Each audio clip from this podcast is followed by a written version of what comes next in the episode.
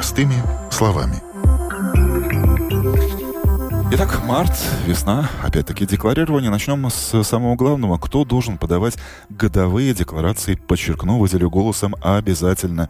У кого просто нет вариантов. Да, есть такая категория лиц, э, которым обязательно нужно подавать декларацию. И прежде всего, как-то не звучит странно, декларацию нужно подавать тем жителям, у кого в полной мере не был э, плачен подоходный налог. То есть, возможно, образовался долг по налогу из-за выросшего в течение года дохода. Ну и, соответственно, если вырос доход, то менялся необлагаемый э, минимум. Э, об этом нам рассказала представитель налоговой службы Юлия Родионова. Это же не так, что он с воздуха этот долг образуется. Вот смотрите, человек работает по налоговой книге. Ну, например, у него там есть прогнозируемый минимум. Тот, который он получает каждый месяц к своей заработной плате. И если потом по году получается, да, например, ему выплачивали премию или зарплата там возросла, да, или у него есть еще какие-то другие доходы, которые тоже влияют на необлагаемый минимум. И по году, вот когда создается годовая декларация, у человека вот этот примененный минимум, например, который ему применял работодатель, он больше, чем фактически по декларации, вот с этого может образоваться долг. Но фактически он-то уже это как бы получил. Да, каждому человеку а, доступен расчет э, а, необлагаемого минимума прямо в налоговой книжке, то есть в электронную налоговую книгу можно зайти и там а, посмотреть ваш личный необлагаемый минимум, с чего он там берется. Ну, Кстати, да. можно наперед предупредить такие ситуации, потому что в той же ЭДС, то есть система электронного декларирования, которая позволяет э, зайти и посмотреть свой так называемый налоговый кабинет, э, есть галочка прогнозируемый налоговый минимум, просто отжать эту галочку, и таким образом в течение года вы просто будете по факту платить налоги, и у вас уже никогда, глядя в будущее, не возникнет такая ситуация с неуплаченными налогами. Это очень важная и очень полезная функция, и обязательно нужно воспользоваться уже сейчас, если у вас несколько работ, или вы полагаете, что где-то, возможно, либо подработка, либо вдруг увеличится зарплата. Ну и тогда в конце года, то есть на следующий год можно получить, э, если был переплачен налог, эти деньги, то есть подав, опять же, декларацию. Очень приятно. То есть таким образом обратно вернуть деньги, да. Э, да, ну и, э, кстати, если вы видите, что у вас образовался долг, то его можно погасить за счет возврата налога по оправданным расходам, если у вас таковые накопились в, в течение года. Об этом мы чуть позже расскажем. Всегда же человек должен сам составлять декларацию, или бывает, э, есть случаи, когда это может сделать сама налоговая служба СГД? Ну вот в этом случае, если, допустим, вам обязательно нужно ее составить, а вы не составили до июня месяца, тогда уже на 31 мая налоговая служба сама составляет декларацию угу. по тем данным, которые она имеет. И э, в этом случае могут быть не учтены какие-то оправданные расходы. Ну и тогда нужно будет подать ваше собственное уточнение и сделать перерасчет, о чем я говорю, что можно за счет э, оправданных расходов погасить ваш долг накопившийся. Ну и также, говоря о том, кому еще нужно подавать декларацию, э, до 1 июня нужно подать тем, кто вел хозяйственную деятельность. Это в том числе владельцы индивидуальных предприятий, крестьянских хозяйств, те, кто сдают в аренду свою недвижимость, кто получает доход от профессиональной деятельности. Также нужно заполнять декларацию тем, кто получил доход за границей. Это моряки или люди, работающие вне стран Европейского Союза где не идет взаимозачет налогов. Также те, кто а, получил необлагаемый налогом доход в течение года в размере свыше 10 тысяч евро. Это, например, могла быть продана, могло быть продано какое-то имущество или квартира, или машина, допустим. Или же у вас был подарок от родственников, они не облагаются налогами, такие подарки, но их надо декларировать. А, в данном случае используется а, приложение D1 а, в электронном виде можно взять, там увидеть все в EDS-системе. Код 22 а, указывается там необлагаемый доход, вот именно вот в этой строке указываем доход, и, собственно, никаких далее проблем, просто декларируем. Ну, Самое важное это уложиться в сроки, да. а сроки с 1 э, марта, это уже с завтрашнего дня и до начала июня. Да, до начала июня, ну и если у вас был доход свыше 78 тысяч евро, то э, декларацию нужно подавать в период с 1 апреля до 1 июля. Ну и если же вы не подали дали а, какие-то данные СГД, а, видя ваши, опять же, доходы, а, пытается с вами связаться, если вы идете на контакт, все в порядке, уточняйте.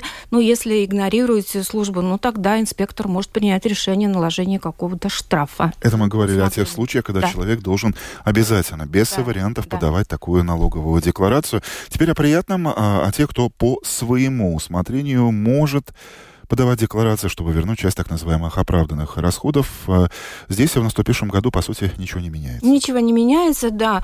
Э, в год можно вернуть переплаченный подоходный налог, если вы его, естественно, платили, э, на сумму до 120 евро в год, пояснила нам представитель службы госдоходов.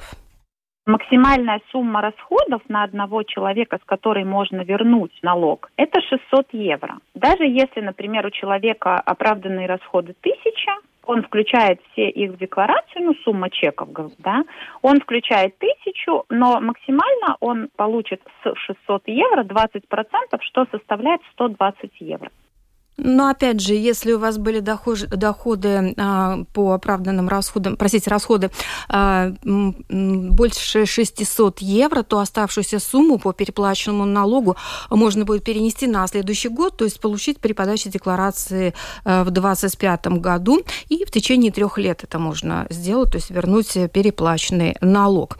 Прозвучала фраза «оправданные расходы», несмотря на то, что эта система возвращения так называемых переплаченных налогов, оправданных расходов расходов существует уже не, несколько лет, а для многих эта фраза до сих пор звучит непонятно. Давай расскажем простыми словами об этом. Ну, то есть это если вы, а, допустим, в течение года а, пользовались какими-то услугами, например, медицины, учебы, и за а, эти услуги был уплачен налог, то есть в стоимость услуги входил налог, то вот этот вот налог мы можем вернуть. О каких услугах идет речь, нам напомнила представитель налоговой службы Юлия Родионова. Какие это расходы? Ну, самое популярное – это медицинские услуги, такие как стоматология, операция, манипуляции различные. Сюда не входят э, лекарства и медицинские товары. Дальше расходы на образование, высшее, профессиональное. Также кружки по интересам детям до 18 лет. Далее личные взносы в частные пенсионные фонды и оплата страхования жизни и здоровья. Но это идет как отдельная норма, которая вместе не может превышать 10% от общего годового облагаемого дохода. Она идет отдельной строчечкой да, в декларации и э, за это нельзя получить более 4 тысяч евро. И также могут быть э, пожертвования или взносы организациям с общественно полезным статусом. Здесь уже это входит в лимит 600 евро. Ну, здесь э, важный момент. Помнишь, в свое время шутили, была культовая фраза «кто не работает, тот не ест». Да? В данном случае, если мы говорим о налоговом декларировании, кто не работает, тот не получает оправданные расходы да. от службы госдоходов Латвии. Но можно при этом можно пользоваться этими услугами медицины и, там, допустим, образования, и у вас э, на следующий год, э, ну, если вы подаете э, на следующий год декларацию, если вы устраиваетесь на работу, тогда за этот год вы можете э, вернуть этот С условием, налог. что вы сохраните да, все да. чеки. Конечно, да, ну, сохраняйте, конечно. А ну и, как уже указ... указывает представитель налоговой службы, на сегодняшний день, кстати, многие учебные заведения или, опять же, лечебные учреждения автоматически высылают эту информацию информацию, а, ну, как бы чеки уже в автоматическом режиме переходят в вашу декларацию таким вот образом. О родственниках, за них тоже можно получить а, э, часть их да. оправданных расходов. Да, любой человек может включить декларацию на чеки за своих ближайших родственников и получить возврат по налогу за них. И здесь неважно, работает родственник или нет. И вот в чем, собственно, плюс. Каких родственников можно включать? Супруги, потом бабушки, дедушки, родители, дети, внуки и сейчас еще также сестры и братья с первой или второй группой инвалидности. Здесь мы не смотрим, работает он, не работает, да, получает какой-то доход или не получает. Даже если человек, вот мама, работает и получает, но она отдает чеки дочери и говорит, приложив свою декларацию, это не запрещено. И тогда дочь за нее получит, здесь смотрим наличие родства. То есть если это моя мама или бабушка, неважно, получает она какие-то доходы или не получает, да, я имею право в свою декларацию включить ее расходы, но тогда уже денежку получу я, ну и ей тогда уже отдам. Да, и так, с каждого родственника можно также получить максимально 120 евро по одной декларации, но если, э, допустим, мама подала свои чеки через декларацию дочери, то самостоятельно еще раз она уже не может подать декларацию, возмещение только единожды может быть. Да, ну и я также добавлю, что э, как узнать, поданы ли за вас чеки или нет э, каким-либо а, заведением лечебным или учебным. А, опять же, вы это можете увидеть в своей декларации, если вы откроете, пояснила нам представитель налоговой службы.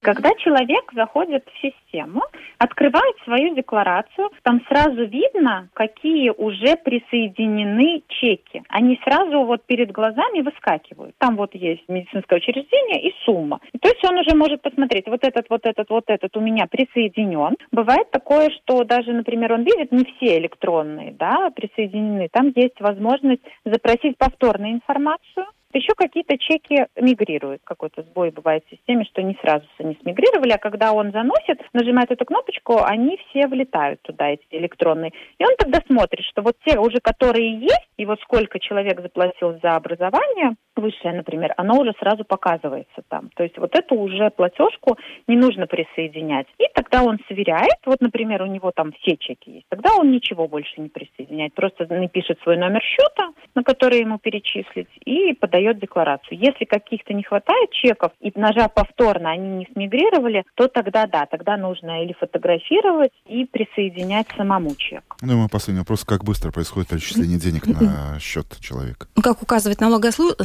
налоговая служба, чем а, правильнее вы составите корректнее декларацию, если не будет никаких дополнительных вопросов, тем быстрее вы получите деньги. Собственно, вот так. Э, чем В течение одного да. месяца реально ну, это и происходит. Март, весна, декларирование доходов. Кто должен, а кто может это делать? Простыми словами сегодня рассказала Юлия Петрик. Спасибо, коллега.